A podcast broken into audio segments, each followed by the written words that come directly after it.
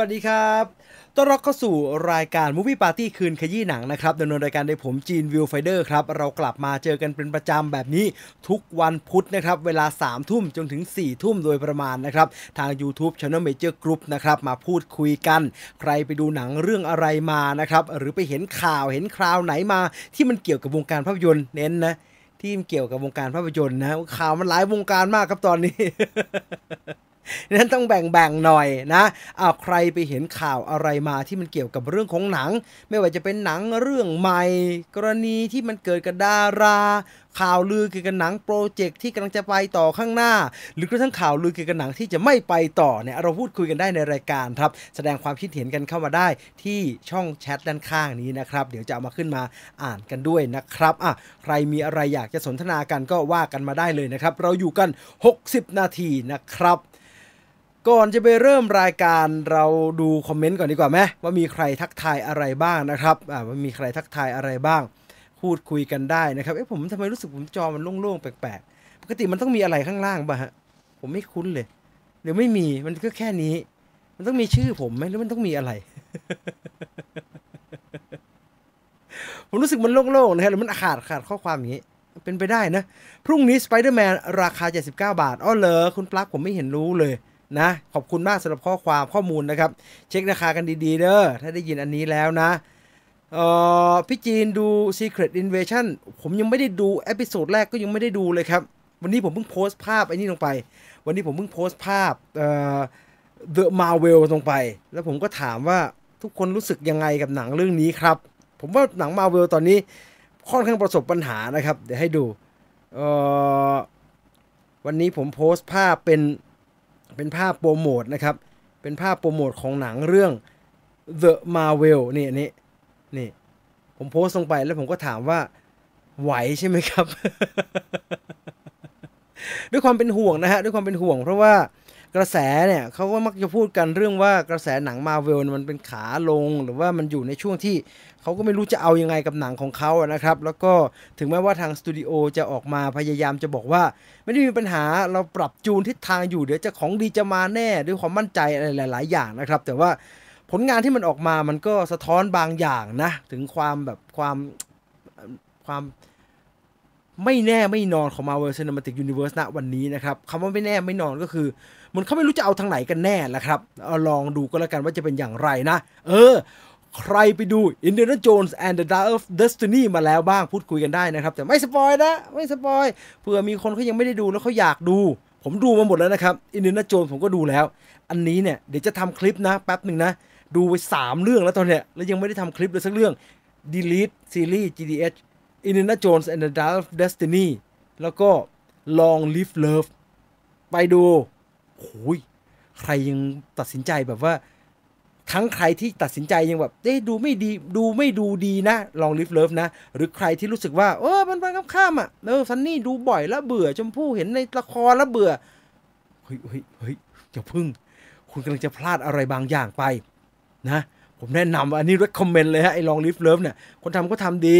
เอ่อที่ที่พยายามจะพยายามจะผลักดันเนี่ยไม่ใช่ว่าอะไรหรอกฮะผมรู้สึกว่าถ้าหนังอย่างลองลิฟเลิฟมันประสบความสำเร็จเนี่ยมันเป็นการสะท้อนว่า วงการภาพยนตร์ไทยยังมีความหวังครับ เออ ผู้กำกับฝีมือดีๆ นักแสดงฝีมือระดับแบบ world class อย่างเงี้ย เออ มันก็ยังมีอยู่นะ ผมไม่เคยรู้จักคุณชมพู่อริยามาก่อนครับ ผมไม่เคยดูงานแก เห็นก็เล่นหนังตลก เห็นเล่นละคร เห็นเดินเมืองคานทุกเดือน ไม่ทุกเดือน เห็นไปเดินพรมแดงเมืองคานทุกปีสวยๆ เห็นในโซเชียลมีเดียเลี้ยงลูกก็รู้สึกกับเธอว่าเธอเป็นดารานะครับ ผมไม่ได้เหยียดไม่ได้อะไรนะครับ แต่ผมรู้สึกกับเธอว่าเธอเป็นดารา โอ้โหเธอเป็นนักแสดงเว้ย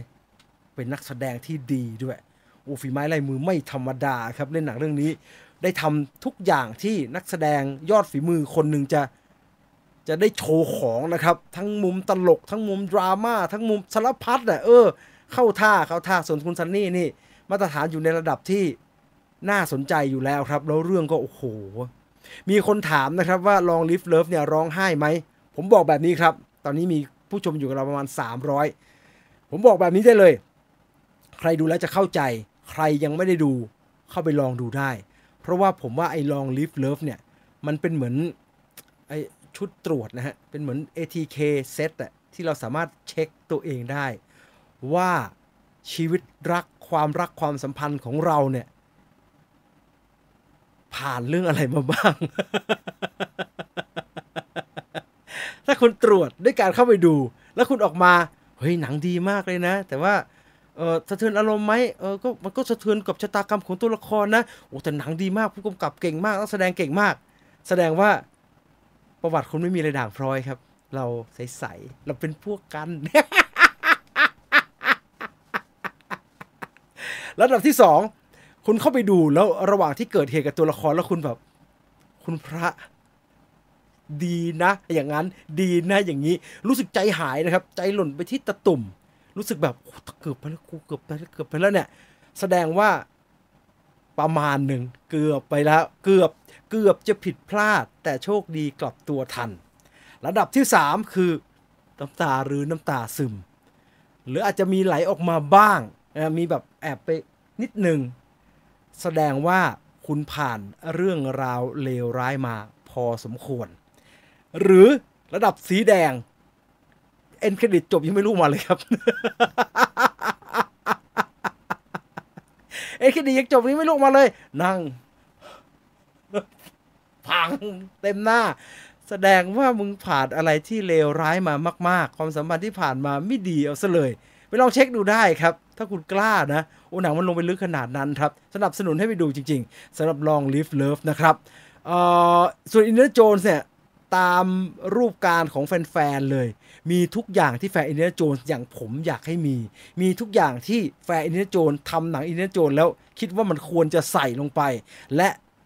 โอเค อย่างน้อยถ้าอันนี้เป็นบทสรุป มันก็เป็นบทสรุปที่ผมใช้คำว่า น่าพอใจสำหรับหนังชุดอินเดียโจนครับสำหรับอินเดียโจนส์ and the Dial of Destiny นะเอคิดว่า Mission Impossible Dead Reckoning Part 1 จะจบค้างคาไหม จบน่าจะค้างครับ ถ้าจบไม่ค้างจะไม่ใช้ชื่อว่า Part One ผมใช้ข้อสังเกตแบบนี้ ถ้าจบไม่ค้างคงใช้ชื่อ Dead Reckoning เฉยๆ เออ ใช่ขาด Lake Mungo อีกอันหนึ่งกูสี่เรื่องตอนนี้ติดอยู่ เดี๋ยวรีบทำให้นะ ภายในสัปดาห์นี้นะ แล้วจะไปต่างจังหวัดด้วย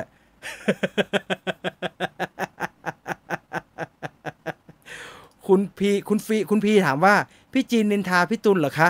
ผมไม่ได้พูดอะไรแบบนั้นเลยนะครับ คุณพี คุณพีตีความหมายเอาเองล้วนๆเลยนะ ติดตามชมได้ใน Viewfinder Radio วันศุกร์นี้ครับ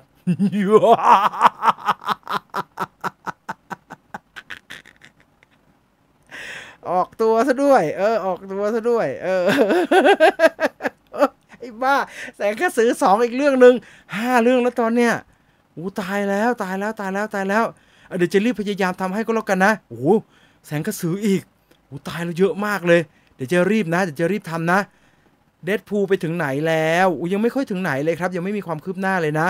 พี่เจนหนังสไปเดอร์แมนฉบับคนแสดงได้ไปต่อไหมครับ เทปเดียวสี่เรื่องไปเลยค่ะแม่งผมอะอยากให้อยากให้คนที่ดูแต่ละเรื่องแยกไปดูไปเลยนะฮะ คือมันง่ายสำหรับผมนะคุณพีนัทแต่ว่า ผมเกรงใจเผื่อเขาอยากจะฟังแต่ Lake Mungo อย่างเงี้ยเออจะได้เจาะไปจะจะไป Lake Mungo เอาไม่ลืมนะฮะ Lake Mungo ทำได้ เพราะว่าผมว่ามันติดอยู่ในความทรงจำแล้วผมถ่าย reaction ตอนดูเอาไว้ด้วย Lake Mungo อะดังนั้นหรือไม่อยากให้ทอมช่วยโปรโมทและสนับสนุนให้คนดูหนังในโรงประมาณนั้นมั้งครับ ผมบอกแบบนี้ได้ครับว่าทอมครูซเนี่ยแกก็ตั้งแต่ช่วงโควิดละแกก็เป็นคนที่เป็นห่วงเป็นใยอุตสาหกรรมภาพยนตร์แหละ ทุกคนอุตสาหกรรมภาพยนตร์โดยเฉพาะที่ฮอลลีวูดเนี่ยเขาทราบดีครับว่าหลังจากพฤติกรรมคนเปลี่ยนแปลงไปแล้วเนี่ยเมื่อโควิดมันเกิดขึ้น พร้อมกับการเกิดขึ้นของสตรีมมิ่งเนี่ยคนอุตสาหกรรมพวกกลัวคนไม่ดูหนังในโรงนะครับ พูดกันแบบไม่พูดกันแบบตรงไปตรงมาเนาะดังนั้นคนในอุตสาหกรรมเองก็พยายามจะทำให้วัฒนธรรมการชมภาพยนตร์ในโรงภาพยนตร์เนี่ยมันยังคงอยู่ในอุตสาหกรรมภาพยนตร์ ซึ่งมันค่อนข้างน่าหวาดเสียวครับมันค่อนข้างน่าหวาดเสียว อ๋ออินเนอร์โจนส์ผมให้ชอบมากที่สุด อ๋อ มากที่สุดไปน้อยที่สุดใช่ไหมห้าสองห้าหนึ่งสามสี่จริงเหรอทำไมคุณชอบ The Last Crusade น้อยอย่างนั้นล่ะ ถ้าผมให้นะ ผมให้สามสองหนึ่งห้าสี่เออ ผมชอบ The Last Crusade มาก ๆ เลย เออสวัสดีครับพี่จีน YouTube เพิ่งแจ้งเตือน ก็ยังดีที่เราได้มาเจอกันครับ ขณะนี้เวลา 20นาฬิกา18 นาทีนะครับ เราอยู่กับรายการ Movie Party คืนขยี้หนังดำเนินรายการโดยผมจีนวิวไฟเดอร์นะครับ รายการที่เราจะหยิบเอาข่าวสารในวงการภาพยนตร์เอามาพูดคุยกันนะครับ ประชาสัมพันธ์นิดนึงก่อนจะไปเริ่มรายการเราใครยังไม่ได้ดูเปิดเข้าไปดูได้ Trailer Reaction ตอนใหม่ล่าสุดครับ Dune Part 2ตัวอย่างที่ 2 เป็นตัวอย่างที่มีรายละเอียดอะไรขึ้นมาพอสมควรแล้วนะครับ เห็นนู่นนี่นั่นสงครงสงครามตัวละครที่จะมาปรากฏตัวตัวละครใหม่ ได้เห็นมากขึ้นกว่าตัวอย่างแรกนะครับ แล้วก็พอจะเดาได้ครับว่า Dune Part 2คราวนี้จะไปจบลงตรงที่ประมาณไหนผมว่า Dune Part 2เนี่ยน่าจะมาตอบโจทย์คนที่รู้สึกอยากจะชอบ Dune Part 1แต่ชอบมันได้ไม่เต็มปากครับทำไมผมพูดแบบนั้นผมพูดแบบนี้ก็เพราะว่า Dune Part หนึ่งเนี่ยมันจบแบบ โอ้โห มันไม่ไปข้างหน้าเลยนะ เราได้เห็นเรื่องราวของ Paul Atreides ที่อยู่ที่ดาวของแก ดาว Arrakis อยู่ๆ Arrakis โดนไอ Emperor มันเรียก Emperor แล้วมันเรียกอะไรเรียกจักรพรรดิละกันโอเคจักรพรรดิเรียกว่า เออไอพวกดาว Arrakis เนี่ยไอพวกพวกตระกูลอัทริดิสเนี่ยมาช่วยดูแลดาวไอที่มีเหมืองแร่ไอสไปค์ทีสิให้มาที่อาราคิสเออผมชื่อจำชื่อดาวผิดไปหมดแล้ว ก็มาได้วมาแทนไอ้ไอ้ครอบครัวฮักคุนแนนที่ดูแลดาวนี้อยู่ทำให้เกิดการยุแยงตะแคงรั่วสองครอบครัวก็ทะเลาะกันแล้วก็เกิดสงครามขึ้น สงครามเกิดขึ้นในการละฆ่าล้างชาว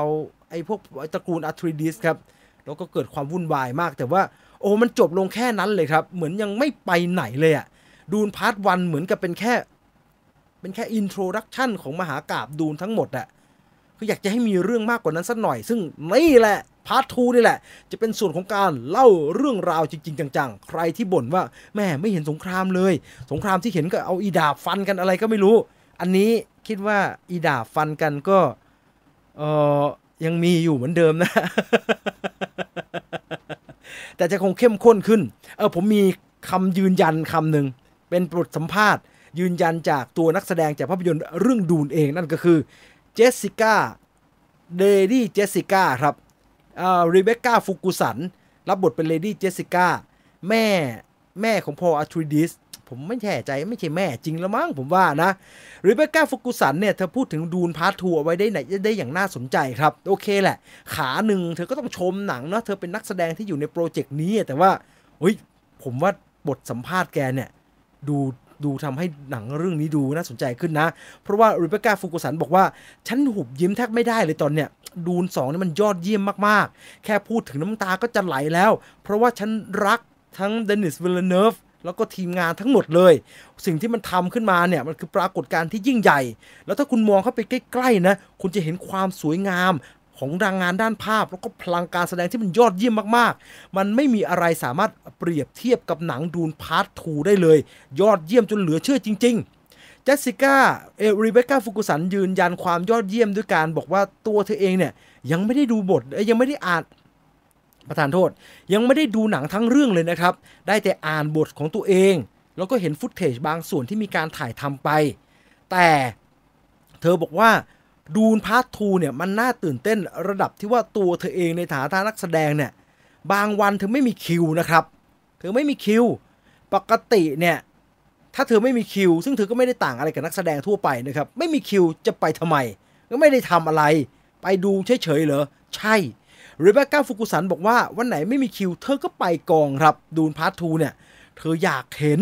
เธออยากเห็นฉากเบื้องหลัง เธออยากเห็น Austin Butler ทำงาน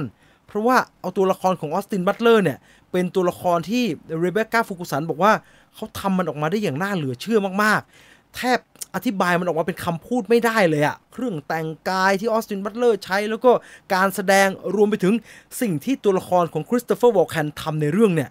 Rebecca Ferguson บอกว่ามันเหลือเชื่อมากๆครับ น่าสนใจนะครับ เราต้องรอดูครับว่า Dune Part Two เนี่ย จะออกมาเป็นอย่างไรนะครับ ขอกินกาแฟนึงนะ แต่อย่างน้อยๆเนี่ยด้วยกระแสของ Dune Part One นะครับ รายได้ที่เขาพอทำได้ แล้วก็กระแสหลังจากที่ตัวหนังปล่อยออกมาเรียบร้อยตัวตัวอย่างหนังปล่อยออกมาเรียบร้อยแล้วกระแสมันค่อนข้างดีเนี่ยตอนนี้ทางสตูดิโอยืนยันแล้วนะครับ ว่าดูนจะไปต่อเป็นไตรภาคร้อยเปอร์เซ็นต์อันนี้ข่าวนี้รายงานผ่านมาจากสื่ออย่างเดดไลน์นะครับ ที่อ้างอิงว่าผู้กำกับเดนิสวิลเนฟเนี่ย ทำการตกลงเจรจากับสตูดิโอเรียบร้อยแล้วว่าดูนเนี่ย จะทำออกมาเป็นไตรภาคนะครับ Part Two จะเข้าฉายพฤศจิกายนปีนี้นะครับ แล้วก็ Part One กับ Part Two ที่ฉายที่กำลังจะฉายเนี่ย จะเป็นการเล่าจบเล่มหนึ่งดูนของแฟรงค์เฮอร์เบิร์ตในขณะที่ดูนภาคสุดท้ายเนี่ยภาคที่ 3 เนี่ย ที่เป็นภาคจบของไตรภาคดูนของเดนิสวิลเลเนฟเนี่ย จะเป็นเนื้อหาที่อยู่ในเล่มที่ 2 ของดูนนะครับ แนะนำว่าใครยังไม่เคยอ่านดูนะครับไม่ต้องอ่านเลยครับ ไปรอดูหนังแล้วกัน อ่านยากชิบหายเลย ผมต้องขอบคุณ กราบขอบคุณเดนิสวิลเลเนฟที่ทำดูนของแฟรงค์เฮอร์เบิร์ตออกมาเป็นภาพยนตร์ได้อย่างยอดเยี่ยมแบบนี้ เพราะว่าอ่านแล้วไม่รู้เรื่องฮะ มันเปิดแผนที่แล้วก็มีความสัมพันธ์ระหว่างดาวนู้นดาวนี้ คุณจำได้เวลาผมเล่าเรื่องดูนเนี่ย ว่ามันเกิดอะไรขึ้นเนี่ย โอ้มันพูดชื่อตัวละครอะเทรดีสพอลอะเทรดีสดาวอาร์ราคิสเอ่อบารอนฮาร์คอนเนนอะไรอะเอ่อเอ่อเลดี้เจสสิก้าเอ่อบาตระกูลฮาร์คอนเนน I'm so tired ผมเหนื่อยกับชื่อตัวละครกับชื่อดาวในดูนมากนะครับ จริงมันมีดาวเยอะกว่านี้นะมันมีชื่อนู้นชื่อนี้เต็มไปหมดอะแล้วมันก็มีแผนที่ทะเลทรายมีพวกเฟรเมนมีชื่อประหลาดประหลาดเยอะหมดอะแล้วเขาไม่ได้ตั้งชื่อ คือแฟรงค์เฮอร์เบิร์ตไม่ได้ตั้งชื่อเหมือนจอร์จลูคัสตั้งชื่อในสตาร์วอร์สนะครับ จอร์จลูคัสตั้งชื่อดูสิครับ กลัวคนจำไม่ได้ลูคสกายวอล์กเกอร์ฮานโซโลอย่างเงี้ย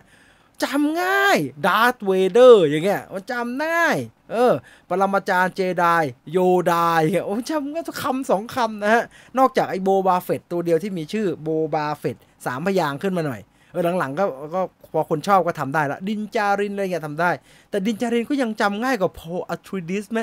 เออจำง่ายกว่าดันแคนไอดาโฮอย่างเงี้ยไหมชื่อมึงแต่ละชื่อเนี่ย ดาวคาราดานอย่างเงี้ยดาวอาราคิสอย่างเงี้ยแล้วก็มาพันดาวอาคาลักคิสมาพันกับโพออัทริดิสอย่างเงี้ย โอ้เหนื่อย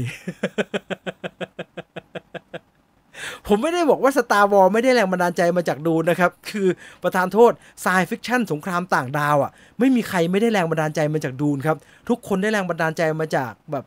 การสร้างโครงสร้างเรื่องราวแบบมหากาพย์จักรวาลจากดูนของแฟรงค์เฮอร์เบิร์ตอยู่แล้ว ทุกคนเป็นลูกหลานของดูนนะครับ เออ อวกาศ sci-fiction แบบนี้เนี่ย แต่ผมหมายถึงชื่อ ชื่อมันจำยาก ดูนกับ Lord of the Ring เรื่องไหนอ่านยากกว่ากันครับ ส่วนตัวผมว่าดูนครับ Lord of the Ring มันมันมันเป็น fairy มันเป็นแบบมันเป็นแบบอ่าไซไม่ใช่ไซไฟมันเป็นแบบแฟนตาซีอะเนาะแล้วโครงสร้างมันก็ถ้าคุณไม่สนใจอะว่าเออไอสงครามในอดีตเออหลอดมันชื่ออะไรนะซาวรอนทำอะไรมาที่มันเป็นแบบ side story มากๆเนี่ยก็มันก็ไปตามเรื่องได้ครับ ติดอยู่อย่างเดียวคือ คุณเจอาโทเคียนเนี่ยแกบรรยายบรรยากาศแบบโอ้โหใบไม้ทุกใบ ต้นไม้ทุกกิ่งฝุ่นทุกเม็ดหินทุกเม็ดเนี่ยเออแกบรรยายเยอะเอออาจจะติดตรงนั้น เพราะว่าทุกการเดินทางแกจะบรรยายบรรยากาศรอบข้างเยอะครับ ถ้าไม่ชินก็อาจจะไปลำบาก นี่ขนาดจำยากนะแต่พี่ท่องได้หมดเลยนะเนี่ย คือมันต้องทำนะครับ มันต้องทำก็เลยท่อง คือผมต้องท่องจริง ๆนะครับ มันไม่เหมือนสตาร์วอร์สมันไม่ต้องท่องอะดูนอ่านยากกว่า ใช่ดูนอ่านยาก ผมชอบมากกว่าสตาร์วอร์สอีกดูนถ้าสายจริงจังยังไงเขาก็ชอบดูนครับ เออ ถ้าสายจริงจังยังไงเขาชอบดูนอะรอติดตามก็แล้วกันนะครับ พฤศจิกายนนี้ดูน Part Two ว่าจะออกมาเป็นอย่างไรนะ ถือว่านี่เป็นงานที่สุดยอดอีกหนึ่งเรื่องของเดนิสวิลเลเนฟครับเรายังอยู่กับเรื่องราวของหนังเข้าโรงนะครับ แล้วก็เป็นแหมสงคราม ปลายเดือนกรกฎาคม กลางช่วงกลางจนถึงปลายเดือนกรกฎาคม ที่เกิดการต่อสู้แย่งชิงฮะตบตีแย่งชิงจอ iMac กัน ระหว่าง Oppenheimer กับ Mission Impossible ไม่พอนะครับ Mission Impossible ยังมาขับเคี้ยวเคี้ยวฟันกับบาร์บี้ของเกรตเกอร์วิกอีก ดังนั้นเหมือนกับว่าทอมครูซเนี่ยแหมเผชิญกับศึกหลายด้านเนะต้องมาแย่งโรงกับออปเพนไฮเมอร์ที่จะเข้าฉายหลังจากหนังของตัวเองฉายไปได้ 1 สัปดาห์ แล้วก็ยังจะต้องมาแข่งกันกับบาร์บี้อีก ซึ่งดูเป็นหนังแบบทรงหนังตลาดเหมือนกันอย่างเงี้ยเหนื่อยครับโอ้โหสัปดาห์แบบตั้งแต่ 11 กรกฎาคมไปจนถึงปลายเดือนกรกฎานะสามเรื่องนี้โอ้โหใน box office เขาเรียก box office ระเบิด ใครจะได้เงินใครจะแย่งผู้ชมได้มากกว่ากัน คือคนก็อาจจะบอกนะ ชอบก็ไปดูทุกเรื่องเลยสิบางคนทำได้บางคนทำไม่ได้ครับ บางคนก็ต้องเลือกจริงๆเขาดูได้ไม่ครบทุกเรื่อง ตั๋วหนังไม่ใช่ราคาถูกๆ ผมพูดแบบนั้นได้เลยทอมครูซล่ะ มีนักข่าวไปถามครับ คือมันเกิดรูปนี้ก่อนนะมันเกิดรูปทอมครูซออกมาบอกว่าผมจองแล้วนะครับโอเพนไฮเมอร์เดี๋ยวผมจะไปดูนะครับ ถ่ายคู่กับผู้กำกับ Mission Impossible เออคริสโตเฟอร์แมคควอรีมั้งถ้าผมจำไม่ผิดนะ ถ้าจำผิดก็ขอประทานโทษนะเอาเป็นว่าถ่ายรูปหน้าโรงแหละ โปรโมท แล้วก็ถ่ายรูป นี่ซื้อตั๋วบาร์บี้ไว้ด้วย จองทั้งบาร์บี้จองทั้งโอเพนไฮเมอร์เรียกว่าสยบข่าวลือ สื่อบันเทิงก็จะเรียกว่า ทอมครูซสยบข่าวลือเกาเหลาโนแลนและบาร์บี้ของเกรตาเกอร์วิกด้วยการไปยืนยิ้มแฉ่งจองตั๋วซื้อหน้าโรงครับ ก็เบาขึ้นนิดหนึ่งก็ไปเออเขาไม่ได้มีปัญหากัน คือเขาก็มีปัญหากันเรื่องการแบบว่า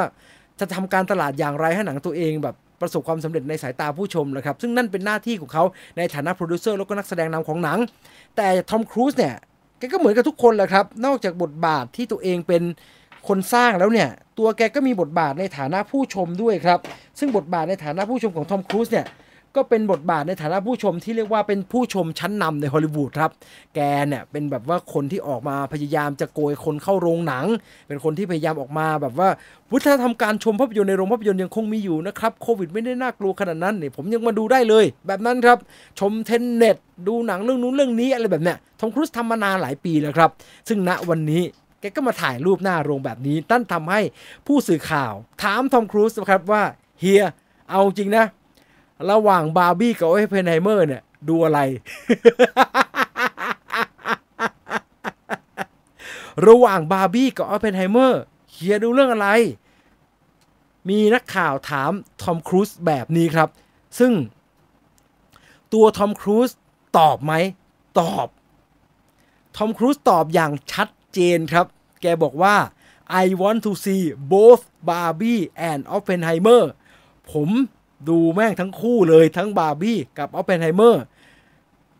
แล้วทอมครูซบอกว่า แล้วผมก็จะดูในสัปดาห์แรกที่หนังเปิดตัวด้วย นักข่าวก็เลยสนุกถามต่อครับ แล้วเฮียดูเรื่องอะไรก่อน ทอมครูซก็ ทอมครูซไม่ใช่ดาราไทยนะ อย่ามาตอบกักกักกลางกลางแบบว่าเออเออชอบทั้งคู่เดี๋ยวไปคิดเจ้าหน้าโรงละกันตอบแบบ ตอบแบบไม่ตอบนะครับ ตอบแบบแบ่งรับแบ่งสู้ ไม่อยากจะให้เกิดแบบว่าเขาเรียกรักพี่เสียดายน้อง ไม่อยากจะให้กระทบกระเทือนเรื่องใดเรื่องหนึ่ง แต่ทอมครูซตอบแบบเขาเรียกว่าถอดหัวใจคนในครับ สวมหัวใจผู้ชมร้อยเปอร์เซ็นต์ผมดูทั้งสองเรื่องจริงครับ แต่วันศุกร์ผมจะไปดูออปเพนไฮเมอร์ก่อน แล้ววันเสาร์อีกวันหนึ่ง ผมถึงจะไปดูบาร์บี้ทอมครูซบอกแบบนั้นครับ แล้วคุณผู้ชมล่ะครับ ดูอะไรก่อนทอมครูซบอกแบบนี้เนี่ย อาจจะหมายความว่า ระหว่างบาร์บี้กับออปเพนไฮเมอร์เนี่ยผู้ชมที่เป็นพวกแบบดูวันแรกนะครับ อาจจะต้องพยายามคิดหน่อย ว่าจะดูอะไรก่อน แต่ทอมครูซจะบอกว่า แต่ Mission Impossible ไม่ต้องเลือกนะจ๊ะเข้าคนเดียวสัปดาห์ก่อนหน้านั้น ดังนั้นทุกคนไปดู Mission Impossible ก่อนเลยหนึ่งสัปดาห์ได้ หนังเรียงแบบนี้นะครับ Mission Impossible เข้าฉาย 11 กรกฎานะครับบาร์บี้กับออปเพนไฮเมอร์เข้าฉาย 20 กรกฎานะครับ ถึงเวลาก็ถ้าเขาให้จองตั๋วผมเห็น Mission Impossible เปิดจองตั๋วแล้วนะ ไปจองได้นะเพื่อคุณจะได้ถือ ถือเป็นแอปก็ได้ หน้าโรงเมเจอร์ เออมันจองตั๋วแล้วเหมือนทอมครูซถ่ายไงเออคนเขาจะรู้สึกว่า เออ น่าสนใจขึ้นมาหน่อยนะน่าสนใจขึ้นมาหน่อยอยากจะผมอยากดูนะ แต่ถ้าเรียงสามเรื่องนะ ผมว่าผมดูออปเพนไฮเมอร์ก่อน ผมก็อยากดูไอ้ออปเพนไฮเมอร์มาก ๆ เลยเนี่ย แต่ว่าต้องรอจังหวะว่า คือมันโจทย์บังคับอันนึงเนี่ย โจทย์หนึ่งที่จะทำให้ออปเพนไฮเมอร์ดูลำบากกว่าบาร์บี้นะครับ อันนี้เรียนตามตรงนะ ถ้าสุดท้ายเราอาจจะต้องดูบาร์บี้ก่อนเนี่ย คิดว่าน่าจะเป็นเพราะว่าออปเพนไฮเมอร์หาโรงดูลำบากครับ ไม่ที่หมายความว่าออปเพนไฮเมอร์จะเข้าน้อยโรงนะครับ แต่ออปเพนไฮเมอร์ต้องดู IMAX Laser ครับแม่มันดูอย่างอื่นลำบาก ดังนั้นมันก็จะจำกัดอยู่กรุงเทพนี่โรงจะเหลือน้อยเลยครับ ก็จะเหลือ iMac Laser แบบตามจำนวนที่มันมีจออยู่ ตัด โรงที่ไม่อยู่ในระยะทำการออก ก็จะเหลือแต่โรง IMAX Laser ที่อยู่ในระยะทำการ ซึ่งเหลือที่เดียวพารากอนด้วยก็ได้มั้งพารากอนด้วยก็ได้อะรวม 2 ที่พารากอนกับไอคอนสยาม ผมชอบไปไอคอนสยามมากกว่าโอ้โหผมโรง IMAX Laser ไอคอนสยามนี่ประสบการณ์ดีฮะ ไฟดับ ซึ่งไม่เกี่ยวกับโรงหนังเขาไฟมันดับอยู่แล้ว นั่นไอ้นี่อวตารรอบรอบแรกวันแรก ผมไปดู IMAX Laser ไอคอนสยามไฟดับชั่วโมงหนึ่งผมโคตรสงสารเด็กไอ้น้องที่เป็นแบบพนักงานเดินตั๋วเลย by the way นั่นไม่เกี่ยวกับอะไร แต่ว่า เออ เนี่ยมันเป็นปัญหาครับบาร์บี้อะคือบาร์บี้ต่อให้บาร์บี้ได้ฉาย IMAX ด้วยก็ตามนะ แต่ความรู้สึกเราเนี่ย เรารู้สึกว่าบาร์บี้ไม่ต้องดู iMac ก็ได้ เออไอ้ Mission Impossible มันไม่ต้องแย่งกับใครอยู่แล้ว ถ้าเราดูรอบแรก สัปดาห์แรกเนี่ย มันดู iMac ได้เลย เพราะมันไม่มีเรื่องอื่นชน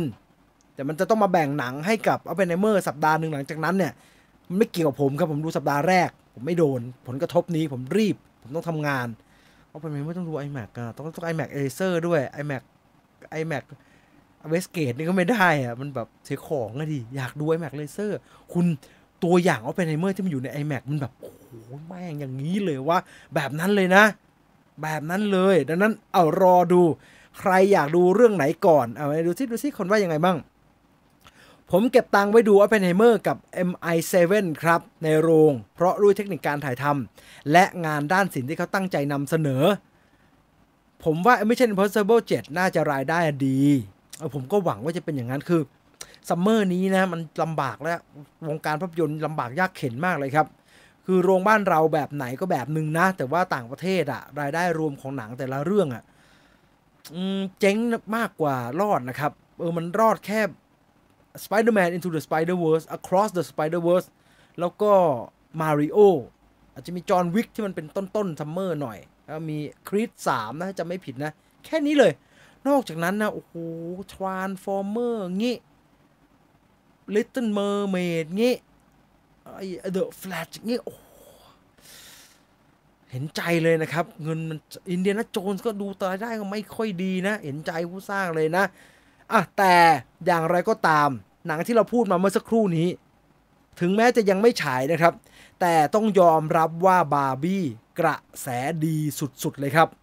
พอตัวอย่างออกมาเราได้เห็นทิศทางว่า โอ้เกรตากวิกเอาแบบนี้ว่ากับบาร์บี้อะ ไม่ได้เล่าเหมือนกับแบบ ตัวละครชื่อบาร์บี้ ตอนที่บาร์บี้กับเคนเป็นมนุษย์ แล้วก็ใช้องค์ประกอบจากจากจากของเล่นต่างๆนานาเอามาทำเป็นหนังที่มีตัวละครเป็นชีวิตของผู้หญิงที่ชื่อบาร์บี้ที่แต่งตัวยังกับตุ๊กตาบาร์บี้แบบนั้นไม่ใช่ครับเขาทำเรื่องของตุ๊กตาของเล่นบาร์บี้เลย ที่ออกมาใช้ชีวิตในโลกมนุษย์เผชิญกับมามามาตามหาสิ่งที่น่าสนใจก็มีการตีความที่มันแบบ มันนอกกรอบที่เราคาดคะเนเอาไว้ครับ ตัวอย่างแรกออกมาเรายังเดาไม่ออกเลยอะคือตอนแรกเขาปล่อยภาพออกมาเนาะที่เป็นภาพซีมูหลิวเต้น แล้วก็เป็นภาพรันกอสลิงกับมาโกรบี้แต่งตัวแบบสีจัดๆแบบนั้นอะเราก็ไม่เข้าใจครับว่าเอ๊ะกรเทกวิกทำมันจะเล่าอะไรเหรอ คือบาร์บี้ไม่เหมือนทรานส์ฟอร์เมอร์นะครับ คือมันไม่ได้มีการ์ตูนที่มันเหมาะจะมาทำเป็นหนังเนี่ยประกบอยู่ การ์ตูนบาร์บี้ปกติมันก็แบบแฟนตาซีมากนะครับ เออตามช่วยปลาวาฬปลาโลมาอะไรแบบเนี้ย ซึ่งมันทำเป็นหนังไม่ได้ เออมันทรานส์ฟอร์เมอร์มันเอาจริงๆ มันยังพอทำเป็นหนังได้นะครับสงครามอวกาศมนุษย์ต่างดาวสู้กันกลายเป็นรถอะไรแบบเนี้ยมันยังพอมาดัดดัดแบบว่าใช้ตะกอนนั้นมันทำเป็นหนังได้ แต่โอ้โห ตะกอนที่บาร์บี้มีในฉบับการ์ตูนเนี่ยไม่มีประโยชน์เลยครับทำเป็นหนังไม่ได้ แต่โอ้สิ่งที่ Greta Gerwig ตีความออกมา กลายเป็นว่าคนสนใจเยอะมากครับ แล้วกระแสบาร์บี้น่าจะชนะอัลเฟนไฮเมอร์เนี่ยก็เป็นกระแสที่รุนแรงไปทั่วโลกครับ จนทำให้ทางเจ้าของสินค้าของเล่นอย่าง Mattel Mattel เนี่ยเป็นบริษัทคล้ายๆกับคล้ายๆกับ Hasbro อย่างนั้นนะฮะ เป็นแบบยักษ์ใหญ่ในวงการของเล่น แล้วก็มีทั้งของเล่นแล้วก็มีสื่อที่มันเกี่ยวกับเด็กอยู่ในมือเยอะแยะไปหมดเลยครับ ทุกไอรถของเล่นอะไอฮอตวิวอะที่แบบแม่งเยอะๆผมไปเช็คดูนะฮอตวิวแม่งมี 20,000 กว่าแบบอะเยอะมากเลยครับ หรือไอไดโนเสาร์สีม่วงอะเออ Barney the ไดโนเสาร์เนี่ย Barney and Friends เนี่ยนั่นก็ Hot อันนั้นก็อันนั้นก็อยู่กับ Mattel ครับ ซึ่ง Mattel เนี่ยมีลายของเล่นเยอะมากมายมหาศาลครับ พอบาร์บี้เป็นกระแสว่าเฮ้ยมีแววจะสำเร็จเนี่ยมีข่าวทันทีครับ The New Yorker รายงานว่า Mattel เตรียมโปรเจกต์เอาไว้ 40 กว่าเรื่องครับ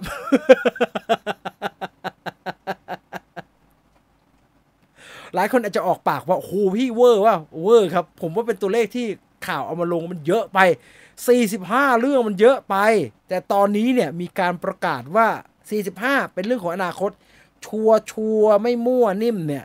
13 เรื่อง Mattel เอาแน่ 2 เรื่องประกาศออกมาแล้วทั้งชื่อผู้กำกับ แล้วก็ทิศทางของหนังครับ เรื่องแรกที่ประกาศออกมาแล้วนะครับจะเป็นหนังที่ได้เดน i e l คาลูย่ากำกับนะครับ Barney the ไดโนเสาร์นั่นเอง Barney คือไอ้ไดโนเสาร์สีม่วงนะครับ ที่มันเป็นตุ๊กตาเหมือนไอ้ Sesame Street หรือเหมือนกับไอ้ กึ่งกึ่งๆคล้ายๆเจ้าขุนทองอย่างเงี้ยนะครับคล้ายๆ B1ว่ายังไง B2ไอ้ Bananas in Pyjamas หรือว่าอะไรอะไอ้ Teletubbies อย่างนั้นนะครับ เป็นเป็นแบบละครหุ่นเด็กอะเออผมใช้คำนี้ดีกว่าจะได้เข้าใจง่ายๆ แต่ใน part ของเล่นเนี่ย Barney the ไดโนเสาร์นี่มันก็ดังมากนะครับ มันเป็น T-Rex สีม่วง แล้วมันก็มีการ์ตูนของมัน มีโชว์ของมันที่ค่อนข้างจะโด่งดัง อันนี้เนี่ยKevin McKeon นะครับ เป็น Mattel Films executive นะครับ ให้สัมภาษณ์ว่าทิศทางของ Barney the ไดโนเสาร์เนี่ย ใครเห็นว่าเราจะทำเป็นหนังเนี่ย ก็จะนึกว่าเราจะทำเป็นหนังเด็ก แต่จริง ๆ แล้วไม่ใช่นะฮะสำหรับ Mattel เนี่ย Mattel Films เนี่ย ไม่ได้จะทำ Barney the ไดโนเสาร์หรือว่า Barney and Friends เป็นหนังเด็กนะครับ แต่จะเป็นหนังสำหรับผู้ใหญ่ โดยเฉพาะผู้ใหญ่ที่กำลังก้าวเข้าสู่วัย 30 ต้องต่อสู้กับการเจริญเติบโตต้องการต่อสู้กับการก้าวเข้าสู่วัยแห่งความเป็นผู้ใหญ่อย่างเต็มตัวเนี่ยบาร์นี่เดอะไดโนเสาร์เดอะมูวี่จะพูดเรื่องนั้นครับ เพราะว่าแผนการของแมทเทลในการเอาหนังเรื่องบานเอาการ์ตูนของเล่นบาร์นี่มาทำเนี่ยไม่ได้เป็นแผนการททำการ์ตูนไม่ใช่การ์ตูน ไม่ได้เป็นแผนการทำหนังที่เกี่ยวกับไดโนเสาร์สีม่วงตัวนี้ครับ แต่หนัง Barney จะเล่าเรื่องราวของกลุ่มตัวละคร ที่เมื่อก่อนเติบโตมากับไอ Barney the ไดโนเสาร์ครับ เพื่อจับกลุ่มเป้าหมายที่เป็นผู้ใหญ่ณวันนี้ ที่ก็เติบโตมากับ Barney the ไดโนเสาร์เหมือนกัน หนังจะออกแนว nostalgia วันชื่นคืนสุขครับ เป็นเรื่องของผู้ใหญ่ที่โตมาจากการดูไดโนเสาร์สีม่วงตัวนี้ นี่คือแนวทางของ Mattel Films ครับ แนวทางหนังทำจากของเล่น แต่ไม่ได้ให้เด็กวันนี้ดู ให้เด็กวันนู้นที่เขาโตมากับของเล่นพวกเนี้ยได้ดูได้อินได้ย้อนวันชื่นคืนสุข แล้วเอาวันชื่นคืนสุขเหล่านั้นย้อนกลับมาดูชีวิตปัจจุบันว่าถึงไหนแล้ว ดังนั้น เขาบอกว่าเป็นหนังผู้ใหญ่ครับ Barney ฉบับภาพยนตร์เป็นหนังผู้ใหญ่ แต่ไม่ได้เป็นหนังผู้ใหญ่ที่จะมาพยายามจะคว้าเรท R อะไรแบบนั้นครับ แต่จะเป็นหนังที่เนื้อหาเข้มๆเอาไว้ให้ผู้ใหญ่ดู ส่วน Mattel จะทำฮอตวิวยังไง Barney ว่ายากแล้วนะครับ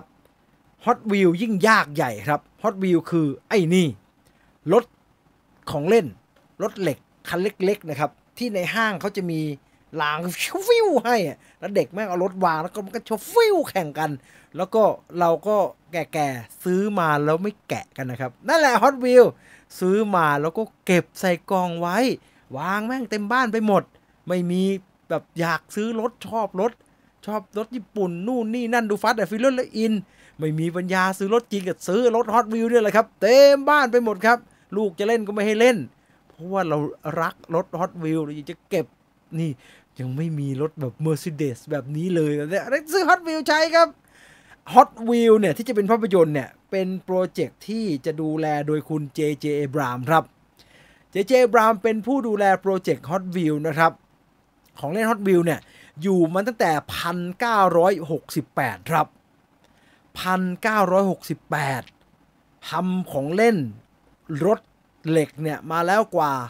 25,000 แบบครับ J.J. Abrams บอกว่าหนัง Hot w h e e l เนี่ย จริง ๆ แกคุยกับทาง Mattel มาหลายปีแล้วครับ ว่าเราน่าจะทำมันออกมาเป็นหนังนะ ความจริงมันมีแอนิเมชันอยู่ เออ Hot Wheels Race Race Tournament อะไรเงี้ยผมจำผมจำชื่อชัดๆไม่ได้ แต่ว่ามันไม่ได้เป็นตะกอนที่จะเอามาทำเป็นหนังอะไรได้ครับ ก็เลยมีการคุยกันระหว่างทีมที่จะทำหนังนำโดย J.J. Abrams กับทางแมทเทลครับว่ารถมันฮิตเพราะว่าอะไรวะเออหัวใจของฮอตวิวเนี่ย ที่มันประสบความสำเร็จเนี่ยมันคืออะไร เขาอยากจะทำหนังที่มันตีความตีคุณค่าอันนั้นออกมาเป็นฉบับภาพยนตร์ครับ ดังนั้นเจเจบรามบอกว่าโปรเจกต์เนี่ยทำแน่ แต่สิ่งที่กำลังตามหากันอยู่อย่างเข้มข้นเนี่ยคือ หัวใจของของเล่นฮอตวิวที่มันเชื่อมโยงกับหัวใจของผู้เล่นหรือว่านักสะสมได้จริง ๆ ถ้าเราเจออันนี้เมื่อไหร่เนี่ย เราจะทำหนังเรื่องฮอตวิวดังนั้นผมว่ามันคงไม่ได้ออกมาเป็นเหมือนเดดเรสที่เราจะเห็นรถฮอตวิวกลายเป็นรถจริง ๆ แล้วก็ขับแข่งกันไม่ไม่น่าใช่ แต่มันน่าจะเป็นเกี่ยวกับรถของเล่นอันเนี้ยที่เด็กซึ่งเติบโตมากับการ โอ้ยอะวันชื่นคืนสุขจะออกมาเป็นอย่างไร นี่คือโปรเจกต์ไอเดียจัดจากของเล่นจาก Mattel นะครับ ถ้าบาร์บี้สำเร็จเราคงเห็นของเล่น Mattel ออกมาอีกพะเนินเกวียนแหละครับที่กลายเป็นภาพยนตร์ครับ ทรงหนังไม่ใช่หนังแข่งรถแต่มีแสงวูบวูบวาบนะครับ อันนั้นมัน Speed Racer มั้งครับเออเออ เห็นแล้วเพลงลอยมาเลยนะฮะออของเล่นดักอายุ ใช่มันโหมันมันไม่น้อยฮะอายุไม่น้อยอะไปต่อที่อีกหนึ่งเรื่องที่น่าสนใจ คนถามเยอะมันจบแบบนั้นเนอะจอห์นวิกจอห์นวิกเนี่ย มันจบจอห์นวิกสี่ จะว่าจบก็จบ จะว่าไม่จบก็ก็คิดได้สำหรับแฟนๆ แต่ในมุมของผู้กำกับนะครับ ผมว่านี่ไม่ใช่ครั้งแรกครับ ที่ Chad Stahelski พูดถึงเรื่องของ John Wick จบหรือยัง ล่าสุด Empire เป็นคนสัมภาษณ์ Chad Stahelski ครับ ผู้กำกับ John Wick แกออกมาพูดย้ำอย่างชัดเจนสำหรับใครที่ถามว่า John Wick 5มาเมื่อไหร่ Chad Stahelski ในฐานะผู้กำกับนะครับ แกพูดถึง John Wick 5 เอาไว้ว่า ตอนนี้เราทำ John Wick 4 จบแล้ว แล้ว circle วงกลมของเรื่องราวของ John Wick เนี่ย เสร็จสมบูรณ์ไปเป็นที่เรียบร้อยแล้ว ถ้าพูดตอนนี้นะ Chad Stahelski ในฐานะผู้กำกับแกบอกว่า ผมว่าเราจบ John Wick ได้ดีแล้ว แล้วผมก็ไม่มีเหตุผลเลย คิดยังไงก็หาเหตุผลไม่เจอ ว่าทำไมเราต้องทำ John Wick อีก ยังหาไม่เจอนะ แต่ว่า ก็ยังไม่หยุดหานะ พวกเราก็ยังหากันอยู่ ดังนั้น ยืนยันอย่างชัดเจนครับ ว่าสำหรับจอห์นวิกถ้าไม่นับสปินออฟบาลเลริน่าซีรีส์ The Continental อะไรแบบนั้น เรื่องของจอห์นวิกแท้ๆเลยเนี่ย ผู้กำกับคิดว่าน่าจะไม่ได้เล่าต่อครับ นะคิดบุ้งกับคิดว่าน่าจะจบแค่นี้ ดังนั้น ผมว่าทุกคนที่ชมอยู่ตอนนี้เนี่ยรวมๆเจ็ดแปดร้อยคนเนี่ยน่าจะเป็นแฟนจอห์นวิกเกินกว่า 90%ครับ ผมนึกไม่ออกฮะใครจะไม่ใช่แฟนจอห์นวิก โดยเฉพาะคนที่ฟังรายการเราเนี่ย everybody love จอห์นวิกมาก ๆ ครับ ถามแบบนี้ คุณว่าที่จบในจอห์นวิก4เนี่ยเเรื่องราวที่จอห์นวิกจบแบบนั้น กับเรื่องราวของเคนที่เหมือนที่ยังไม่จบเนี่ยสำหรับคุณมันจบหรือยังครับอ่าถ้าจบเขียนจบ ถ้าไม่จบ เขียนว่าไม่จบอยากดูต่ออะไรอย่างนี้ก็ได้ แล้วใจผมนะเออผมเอาของผมก่อนแล้วทุกคนจะได้เขียนเข้ามาเดี๋ยวจะได้อ่าน ผมนะ ใจผมนะ ผมคิดว่าพอแล้ว เออ ผมรู้สึกว่าการมาถึงภาคสี่เนี่ย ก็ไกลเกินไปพอสมควรนะสำหรับ John Wick แต่มันก็สร้างจักรวาลขึ้นมาได้มากมายนะครับ ที่พอจะไป spin-off เป็นต่างๆ นานาได้เยอะแยะเนี่ย ผมว่า spin ได้ โอ้โห spin Caine spin Winston spin Bowery King spin ไอ้บ้าที่มากับหมา spin ไอ้ Zero กับพรรคพวก spin เอ่อเอ่อ Adjudicator spin High Table อะไรก็ได้ครับ spin ได้สารพัดแล้วคุณจะเอา John Wick กลับมา cameo เนี่ย ก็ไม่ผิดอะไร แต่ถ้าจะเล่าเรื่องของ John Wick ต่ออีก จริง ๆ จอห์นไม่ได้ตายแต่จอห์นลี้ไปอยู่ที่ไหนสักที่เนี่ยคือต่อให้ลี้หรือไม่ลี้ก็ตาม ผมว่าพอแล้วสำหรับหนังที่จะใช้ชื่อว่า John Wick แล้วบอกว่าเป็น John Wick ห้าแบบนั้นใจผมผมว่าพอแล้วนะครับ สวยละพอแล้วล่ะเออผมเริ่มที่ของคุณยศสวัสดีบอกว่าไม่จบ แสดงว่าอยากดูต่อ จบดีแล้วคุณพาริน ไม่จบ จบ คุณพีบอกว่าจบ จบดีกว่าจบหลายคนบอกว่าอยากให้จบนะครับ ส่วนใหญ่ที่ไม่อยากให้จบเนี่ยเออเอางี้เอางี้ต่อเนื่อง ถ้าไม่อยากให้จบ นอกจากเหตุผลว่าก็กูอยากดูเนี่ย มีเหตุผลอะไรอีกครับ เออแบบ อะไรมันยังไม่สมบูรณ์เหรอเรายังไม่ได้เห็นเรื่องของเมีย John Wick เลยเหรอมันตายไปแล้วเนี่ยมีเหตุผลอะไรคือผู้กำกับเขาหาเหตุผลจะไปต่อไม่ได้ เออมีเหตุผลอะไร John Wick ภาคสี่รู้สึกเหนื่อยมาก คิดว่าจบสวยแต่ก็อยากดู เออ อันนี้ใช่ ใช่ ผมว่าหลายคนรู้สึกแบบนี้ จบมาดีแล้วแต่อยากดูอีก จบดีแล้วแต่อยากดูภาคภารกิจที่เป็นไปไม่ได้มากกว่า เออ ผมว่าอันนี้ก็ spin-off ได้ John Wick side story ที่เป็นภารกิจต่างๆ ก่อนหน้าที่เธอ ก่อนหน้าที่แกจะแกแกจะถอนตัวนะครับเฮ้ยจริงๆย้อนกลับไปเล่าเป็นวิกพรีคัวตอนมีเมียอยู่ก็น่าสนใจนะ ไม่พอจบดีแล้ว จอห์นวิกจบเคนเคนไม่จบ ถ้าผู้กำกับอยากให้จบ ก็ไม่ควรทำปลายเปิดแบบนี้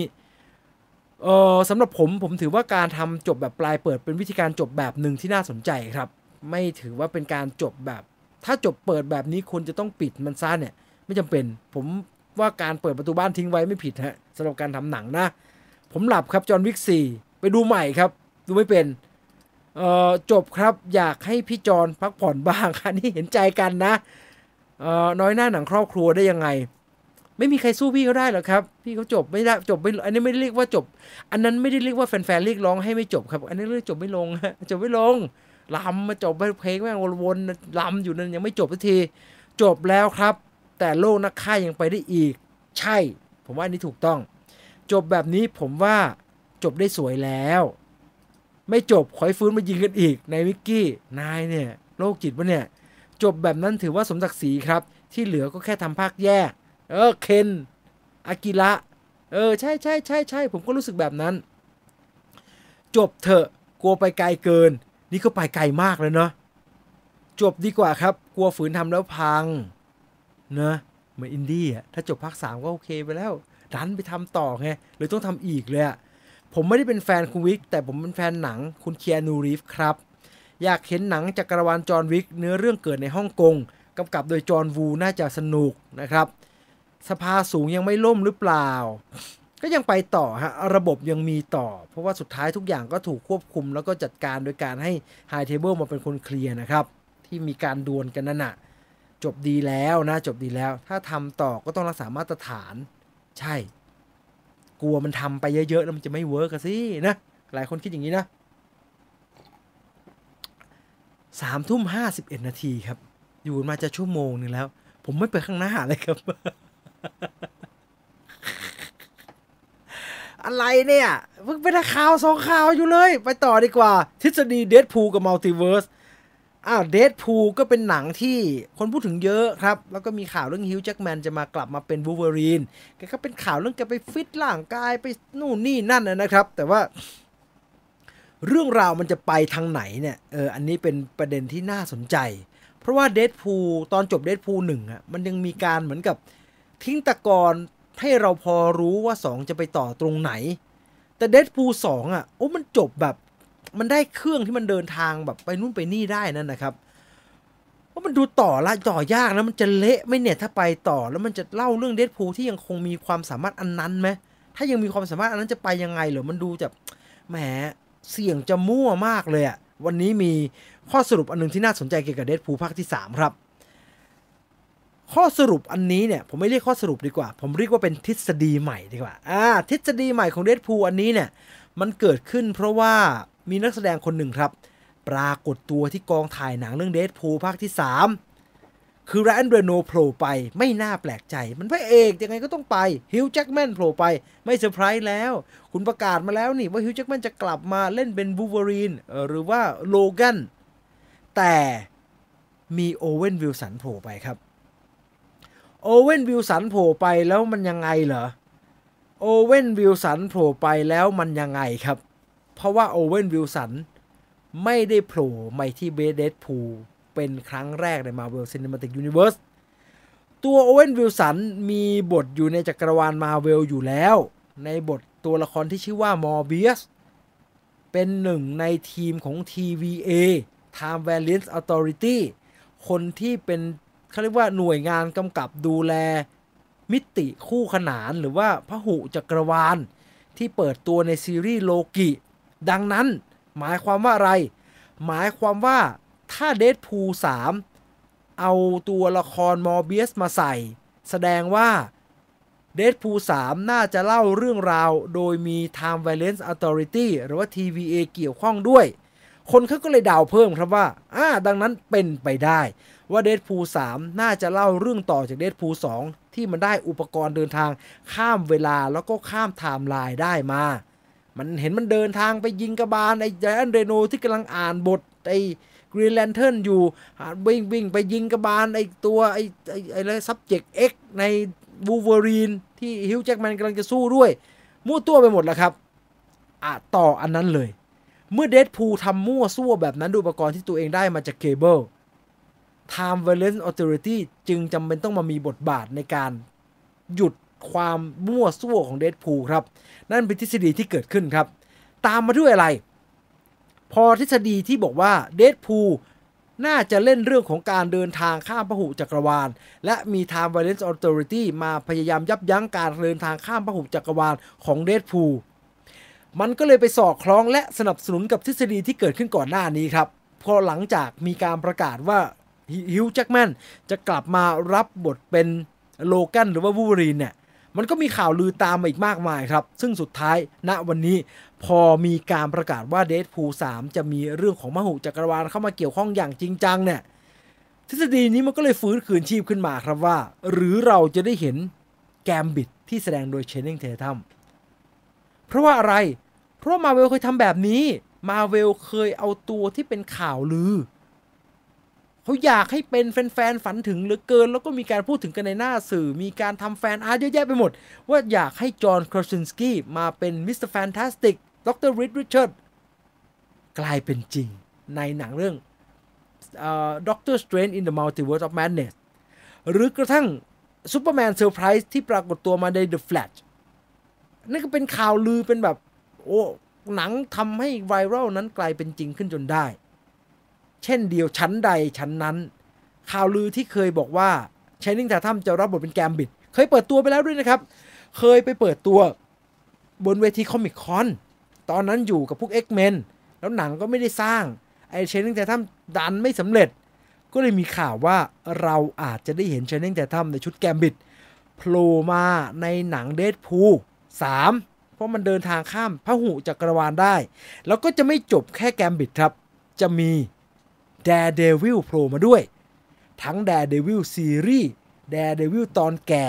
และ Daredevil ของ Ben Affleck การที่ Time Valence Authority เข้ามามีบทบาทใน Deadpool 3 เนี่ย มันก็เลยกลายเป็นว่าทุกอย่างมันกลับไปสนับสนุนทฤษฎีนี้ครับ แต่เหนือสิ่งอื่นใด การเดินทางข้ามเวลาของเด p พูอะหรือการเดินทางข้ามไทม์ไลน์ของเด p พูที่ปรากฏในเด p พูภาคที่ 2 เนี่ย เราต้องยอมรับว่าท่าทีมันไม่ได้จริงจังเหมือนสิ่งที่เกิดขึ้นใน Doctor Strange หรือว่าเกิดขึ้นใน Spider-Man No Way Home นะครับ มันเป็นการเดินทางด้วยอุปกรณ์ที่เหมือนกระทำเล่นๆนะครับ เหมือนมั่วซั่วไปอย่างนั้นไม่ได้กะเอาจริงเอาจังอะไรกับมันอะอันนั้นน่ะจะถูกเอามาดัดให้มาอ๋อเราทำมันจริงจังแล้วก็เล่ามันไปแบบจริงจังแล้วกัน หรือเดดพูก็ยังคงจะมั่วๆสู้ๆแบบนั้นจนแทบจะกลายเป็นสแกรี่มูวี่อันนี้ผมไม่แน่ใจนะครับ รอดูในหนังเต็มๆก็แล้วกัน แต่ว่านี่เป็นทฤษฎีล่าสุดที่เกี่ยวกับเดดพูภาคที่ 3 ว่าหนังมันมีความเป็นไปได้ค่อนข้างสูง ว่ามันจะกลายเป็นแบบนี้ คุณผู้ชมคิดว่าจะกลายเป็นแบบนี้ หรือไม่คอมเมนต์บอกกันมาได้นะครับ และนี่คือทฤษฎีทั้งหมดที่เกี่ยวกับ Deadpool 3ที่ผมจีน Viewfinder หยิบมาเล่าให้กับทุกคนได้ฟังครับ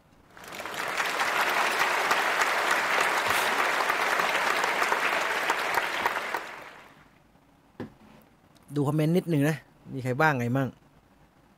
เออแต่ผมกลัวอะไรรู้ป่ะ ผมกลัวว่ามันจะไม่น่าตื่นเต้นแล้ว เพราะว่าโอ้โหทำเรื่องนี้กันบ่อยมากละ Spider-Man No Way Home ก็ทำ Spider-Man Across the Spider-Verse ก็ทำ Flash ก็ทำเนี่ย มันบ่อยนะ เออ มันบ่อยละ มีตัวนู้นตัวนี้โผล่มา เออ ผมก็เลยไม่ค่อยแน่ใจว่าโผล่มามีโอกาสเป็นไปได้ไหมมีโอกาสเป็นไปได้ก็ทำกันบ่อยๆ แล้วล่ะ แต่มาถามมันจะตื่นเต้นอยู่ไหมเนี่ย มุกนี้ก็ไม่ใหม่แล้วนะ มุกนี้ก็เก่าแล้วอ่าแต่รอดูแล้วกัน มีก็ดูไม่มีก็ไม่เป็นไรแล้วครับอะไปต่อที่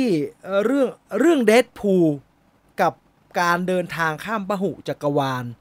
จะเป็นเรื่องทีเล่นทีจริง อันนี้ต้องรอดูในหนัง แต่เรื่องที่กำลังจะเล่านี้ โอ้ อันนี้ของจริงครับ ถ้าไม่ดีซะแล้วครับสำหรับแข่ง The Conqueror คุณโจนาธานเมเจอร์ ที่มีข่าวไม่ดี ผมย้อนแบบนี้โจนาธานเมเจอร์เนี่ยมีข่าวว่ามีปัญหาเรื่องทำร้ายร่างกาย แฟน แล้วตัวผู้หญิงเนี่ยก็ไปแจ้งความไอ้โจนาธานเมเจอร์โดนจับไปแป๊บหนึ่งแล้วก็เลยกลายเป็นกรณีเรื่องนักแสดง Marvel Cinematic Universe ทำร้ายร่างกายผู้หญิง ตอนแรกที่ข่าวเริ่มมาย้อนกันอีกสักหนึ่งที ทางทนายก็บอกว่ามิสเตอร์เมเจอร์เป็นเหยื่อเรื่องนี้เนี่ย แกโดนแกเป็นคนโดนกระทำด้วยซ้ำไป ตัวแกเองไม่มีทางทำอะไรแบบนั้นหรอก แล้วก็เออคงไม่มีอะไรหรอกคงเป็นเรื่องเล่นๆ แต่ว่ากลับกลายเป็นว่า หลังจากนั้นโจนาธานเมเจอร์โดนถอดออกจากงานเยอะแยะไปหมดเลยครับ โปรเจกต์ที่กำลังจะทำก็ถอดนักแสดงออก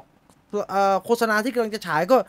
หยุดเผยแพร่ไปซะอย่างนั้นเลย มันก็เลยเกิดความสงสัยว่า เอ๊ะ หรือไอ้เรื่องโจนาธานเมเจอร์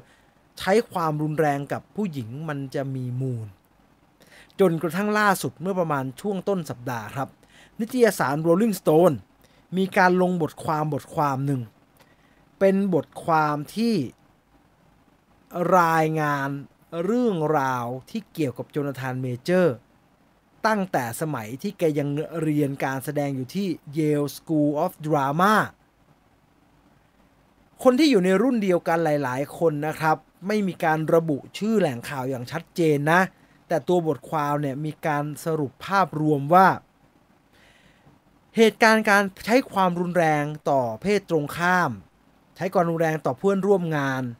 ที่เกิดขึ้นเป็นข่าวและกำลังมีการพิจารณาคดีกันอยู่เนี่ย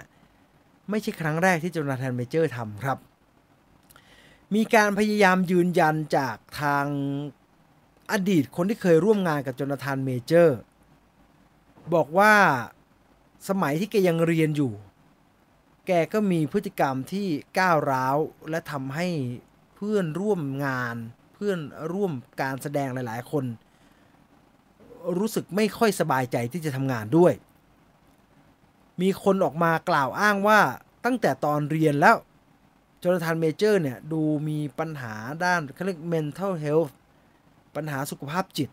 แล้วก็มีปัญหาเรื่องของการควบคุมอารมณ์ตัวเองพอมันเป็นแบบนี้นะครับ แล้วมันลงในสื่อใหญ่อย่าง Rolling Stone เนี่ย โอ้ เป็นเรื่องครับ มันก็เลยกลายเป็นแรงเหวี่ยงของน้ำหนัก ประเด็นเรื่องการทำร้ายร่างกายของโจนาธานเมเจอร์ ก็เลยกลับมาดูมีน้ำหนักอีกครั้งหนึ่ง พอบทความที่ถูกเผยแพร่เนี่ย ทันทีทางทนายความทีมทนายความของโจนาธานเมเจอร์นะครับ ก็ออกมาให้ข่าวทันที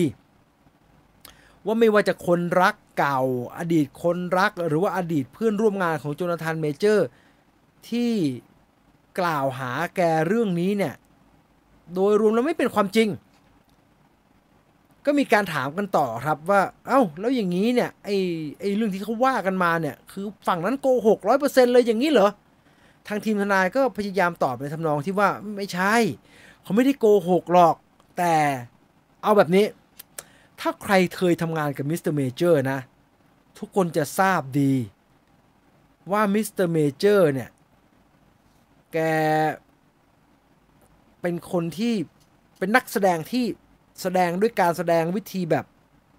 method acting การแสดงแบบกลายเป็นตัวละครตัวนั้นน่ะคุณเข้าใจการแสดงนี้ไหมคือโจนาธานเมเจอร์ใช้ method acting ในการทำงาน ไม่ว่าจะการแสดงในโปรเจกต์ที่อยู่กับ โรงเรียน Yale School of Drama หรือว่างานแสดงในฮอลลีวูดหลังจากนั้น แกเป็น method actor ดังนั้นมันก็มันก็เป็นความเข้าใจผิดแหละสำหรับหลาย ๆ คนที่ร่วมงานกับแกเมื่อกับ method actor เนี่ย และแกต้องแสดงเป็นคนที่มีอารมณ์ก้าวร้าว ไม่มั่นคงทางอารมณ์ ดูมีปัญหาทางสุขภาพจิตเนี่ยการใช้เทคนิคการแสดงที่เรียก method actor เนี่ย method acting เนี่ย มันก็ทำให้หลายคนอาจจะเข้าใจมิสเตอร์เมเจอร์ผิดไปได้ ดังนั้นคุณต้องเข้าใจธรรมชาติการทำงานของมิสเตอร์เมเจอร์นะครับ ถ้าใครเข้าใจธรรมชาติการทำงานของมิสเตอร์เมเจอร์ในฐานะเม method actor เนี่ย ก็จะเข้าใจดีว่าไอ้ที่ทุกคนบอกว่าแกควบคุมอารมณ์ไม่ได้ใช้ความรุนแรงอะไรพวกเนี้ยไม่มีมูลความเป็นจริงเลย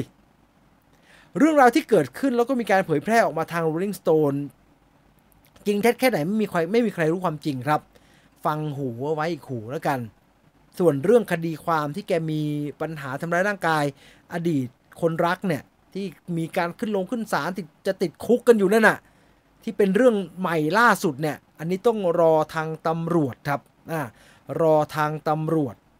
แล้วก็ทางศาลเขาเป็นคนพิจารณานะครับ แต่ ถ้าให้ผมว่านะ ผมไม่สรุปทั้งสิ้นว่าโจนาธานเมเจอร์ผิดหรือถูกหรือทำร้ายร่างกายใช้ความรุนแรง เราไม่มีข้อมูลครับ เราไม่มีสิทธิ์ไปอินแล้วก็ไปว่าแกเรื่องนี้ แต่ข่าวที่ออกมาถ้าเป็นแบบนี้ ผมว่าอนาคตของโจนาธานเมเจอร์ใน Marvel Cinematic Universe น่าจะดูไม่ค่อยดีแล้วครับทาง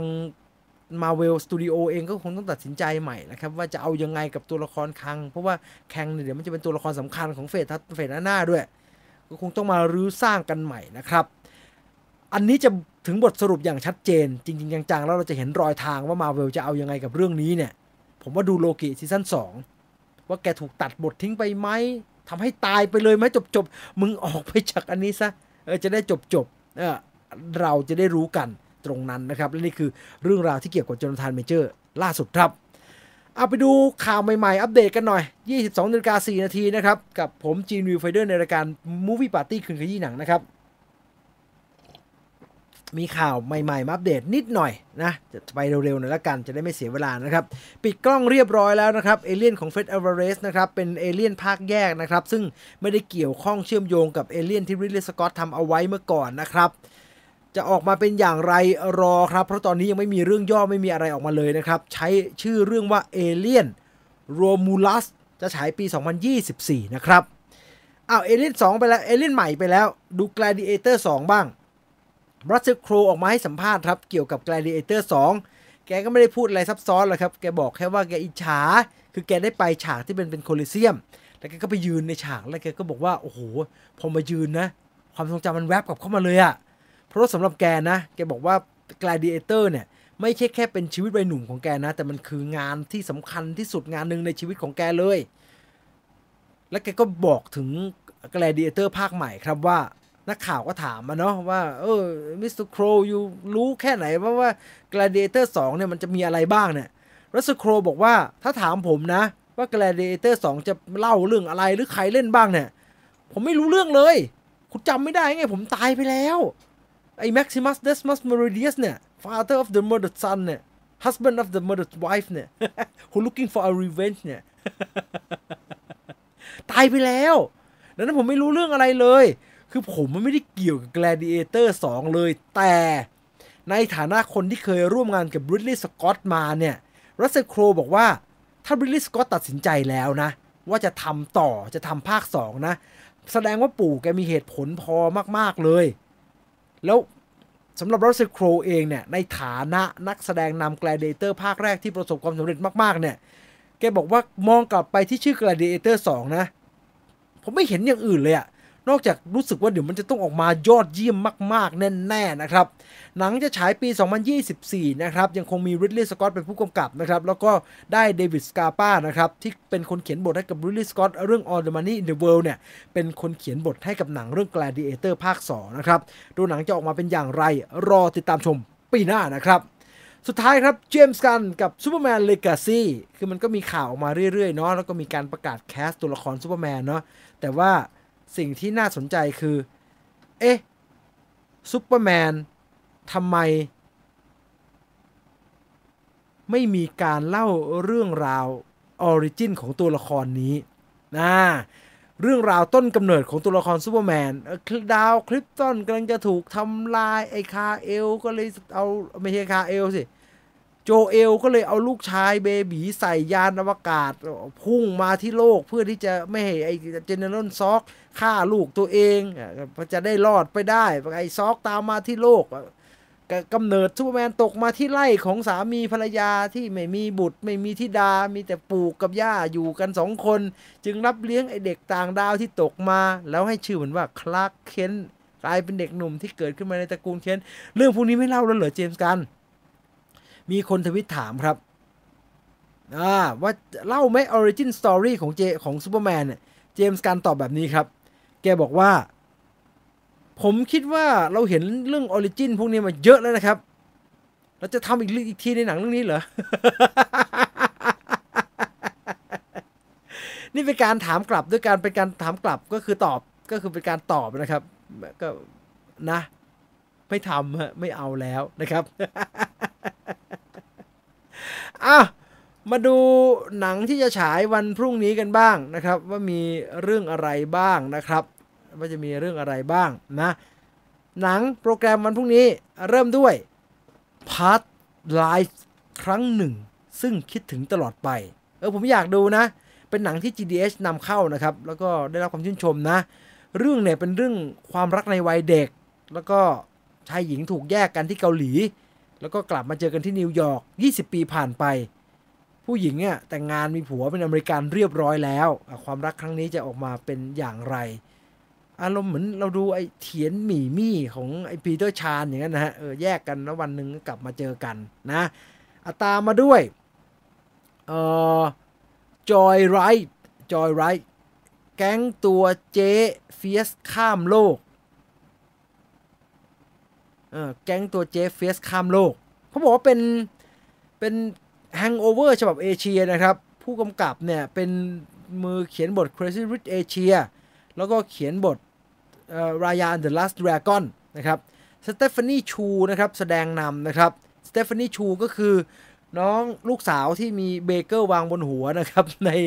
uh, Everything Everywhere All at Once นะครับส่วนมือเขียนบทชื่อว่าคุณเชอรี่ ชีวประวัติดำรงนะครับอ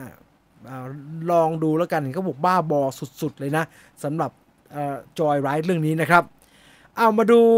ท็อปกันจากจีนแผ่นดินใหญ่กันบ้างครับ Born to Fly ปฏิบัติการเจ้าเวหา ก็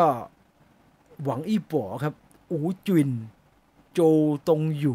อ่าหวังอี้ป๋ออูจินโจตงหยู Born to Fly ก็ ก็มึงทำท็อปกันใช่ไหมกูก็ทำนี่แล้วกัน แล้วเอาหวังอี้ป๋อเล่นอะไม่ต้องเกินกันมาก อะมาอย่างญี่ปุ่นบ้าง See Hear Love แม้จะมองไม่เห็น แม้จะไม่ได้ยิน แต่ก็รักเธอสุดหัวใจ ชื่อยาวมากนะครับ พระเอกเป็นหนุ่มนักเขียนเป็นนักเขียนการ์ตูนหนุ่มฮะเขียนเยอะเกิน ตาจะบอด ก็ไปเจอกับแฟนสาวเขียนการ์ตูนเหมือนกัน นี่เป็นหูหนวก โอ้ยลันทดยามาพีนะยามาพีใครชอบยามาพีก็ไปดูอะแล้วก็อุลตร้าแมนเด็กเกอร์ดีนะครับอะแฟนๆไปดูได้ ตามมาด้วย Lord of the Ring Two Tower นะฮะ Lord of the Ring Two Tower ใครไม่ทันดู หนูหนูเกิดไม่ทันดูในโรงไปดูคุ้มซะยิ่งกว่าคุ้ม โคตรสนุกเลยเหรอ The Ring Two Tower เนี่ย สงครามที่โรฮานนะ โอ้โห มันมากเลยนะ ไปดูกันซะนะครับ อ้าว มาจอยเกมกันดีกว่า มาเล่นเกมกัน มาลงทะเบียน ลงยัง มาลงทะเบียน ใครยังไม่ได้ลงทะเบียน ซึ่งยังไม่ได้มีใครลงทะเบียนเลยนะครับ เพราะเพิ่งจะเปิดตรงนี้เป็นครั้งแรก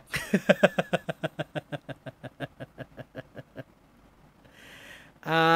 เดี๋ยว เดี๋ยวขอสแกน QR code ก่อนนะนิ่งสอง ใส่ชื่อก่อนนะ จีน วิวไฟเดอร์โอเคชื่อผมเข้าไปยัง เข้าไปแล้วเป็นแมวร้องไห้สีเขียว ใครยังไม่ได้ลงทะเบียน ลงทะเบียนเล่นเกมกัน หัวข้ออะไรไม่รู้นะ ผมไม่ได้เปิดดู เอานะไปพร้อมๆกันนะผมไม่ได้เปิดผมลืมจริงแวบๆมันคุ้นๆแต่นึกไม่ออก กูพูดไปแล้วผิด คุณตูนบอกหน่อยบอกคุณผู้ฟังหน่อยแล้วกันว่าหัวข้ออะไร ผมผมไม่ได้เปิดดู ผมอยากจะลุ้นไปกับทุกคน เอาแล้วกูจะดูคอมเมนต์ยังไงวะเนี่ยเดี๋ยวเดี๋ยวคอมเมนต์ผมหาย นั่นไง นั่นไงเลื่อนเดี๋ยวเลื่อนเอ่อ หน้าปกน่าจะมีคนตายไอ้บอลดูฟลายใช่ไหมครับแง่แง่ไม่กอบแค่ทำแค่ทำหนัง เครื่องบินลบเครื่องอเมริกาทำได้ประเทศเดียวงี้เหรอคนอื่นทำไม่ได้ คนอื่นทำหนังเครื่องบินลบก็จะถือว่าก๊อปท็อปกันหมดเลยงี้เหรอบ้า ไม่เชื่อจะบ้าเหรอไม่ได้ก๊อป ไปแบบโล่งๆกันเลยแล้วครับครับวันนี้เพราะว่าโอตาคุใช่ครับไปแบบโล่งๆเลย เออ แต่พอบอกว่าไม่บอกหัวข้อเลยคนเยอะดีนะเออเล่นไปก่อน ค่อยรู้หัวข้อเอา ใช่ใช่ใช่เราจะรู้ไปพร้อมๆกันครับเดี๋ยวขออีกสักหกเจ็ดคนก็แล้วกันนะครับเออดูอะไรดีหนังรัก เออ เป็นผมผม Past Lives นะ เออ เป็นผมเป็น Past Lives แต่ว่า คือ See Her Love ผมยังไม่ไม่ไม่ได้ดูตัวอย่างไม่เห็นอะไรเลยอะแต่ว่า Past Lives เนี่ย ได้ยินเสียงลือเสียงเล่าอ้างเยอะมากก็เลยคิดว่าอยากดูนี่ผมกดหัวใจรัวๆนะครับจีน Viewfinder รัวด้วยหัวใจนะฮะเออออจบละ Law of the Ring ดูแค่หนึ่งถึงสามอ๋อ หัวข้อเป็น Law of the Ring Law of the Ring ก็มีแค่นั้นดิครับ ก็มีสามตอนไม่ใช่เหรอ มีสามตอนก็ถูกแล้ว ผมไม่รู้อะผมรู้แต่ว่า เออ โอเค หัวข้อ Law of the Ring ฉลองการกลับมาฉายในโรงแบบชัดแจ๋วของ Two Tower และอื่นๆ พอยังอุ้ยร้อยสี่สิบห้าแล้ว พอแล้วป่า ถ้าพร้อมแล้วเราไปเล่นเกมกันครับ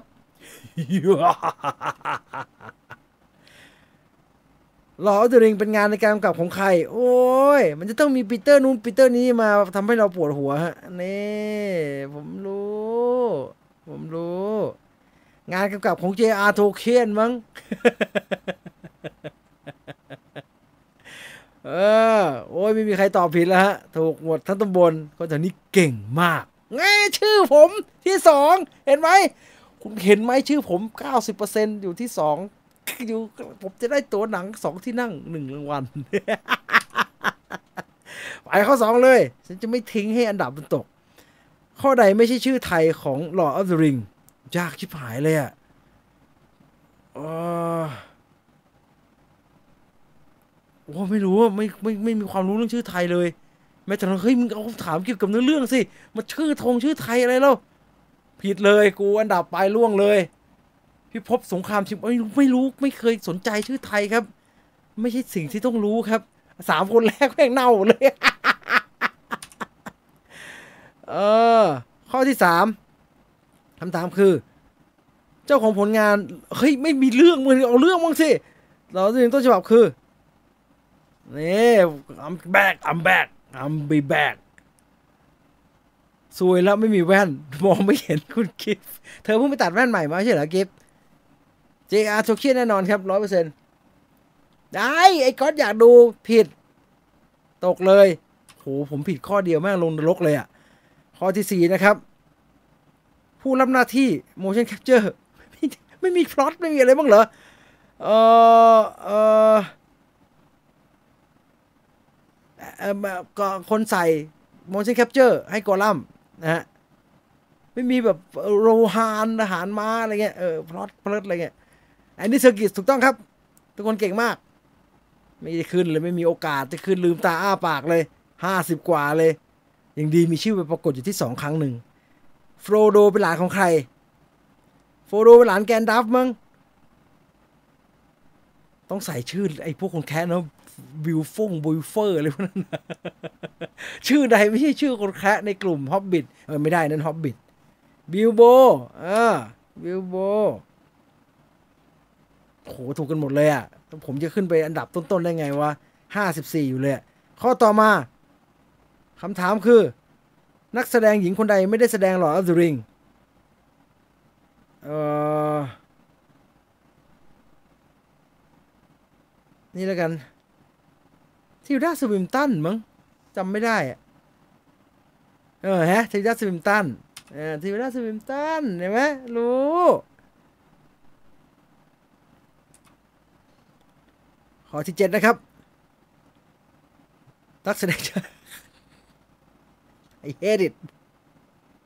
ผมนึกว่าผมจะได้แล้วนะ เออผมนึกว่าผมจะได้แล้วนะหลอมตลิงเนี่ย แค่พี่แต่เรื่องว่าโปรดักชันผมไม่ได้ ผมจำอะไรไม่ได้เลย ผมนึกว่าจะมีแบบว่าเดินทางไปที่ไหนอะไรเงี้ย เออเออดาบนี้เป็นของใครอย่างเงี้ย ไม่ได้ถ้าอย่างงี้ไม่ได้ยาก อ่า ต่อไปครับ ขอที่แปดครับ เออเป็น The White แล้ว แล้วอยู่ในสงครามอ่าเป็น The White แล้วแล้วอยู่ในสงคราม ถ้าเป็น Two Towers จะเป็นฉายไฟน่าจะยังไม่ลงมาลบนี่เห็นไหมรู้สิรู้ต้องเดาอย่างงี้พิจารณาเอาขึ้นมาหน่อย ก็สี่สิบกว่าอยู่ดีอะข้อที่เก้าครับ โอ้โหจบเลยกูจำไม่ได้ จำไม่ได้สองพันแล้วกันจำไม่ได้จำไม่ได้เออถูก ถูก ถูกเฉยจำไม่ได้จำไม่ได้ ไม่ใช่จำทำไมปีฉายจำไม่ได้ ขึ้นมาที่ยี่หกเลย โอเคเขาท่าเจ๋ง ไม่มีพล็อตเลยน่าจะมีพล็อต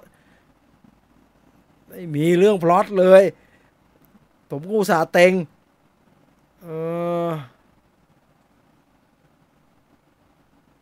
มันต้องเป็นรูปจากฮอบบิทอันหนึ่งอะ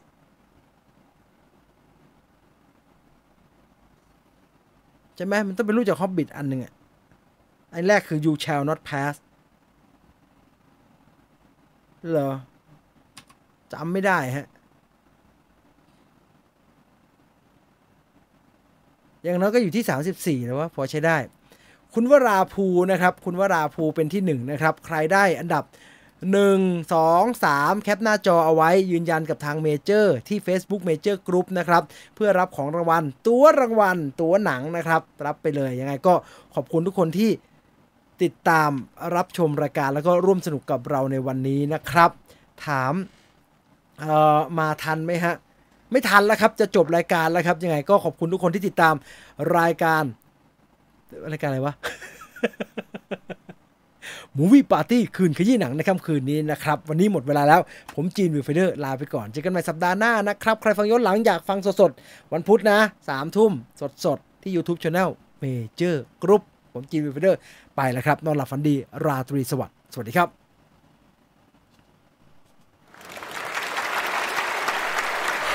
Yeah.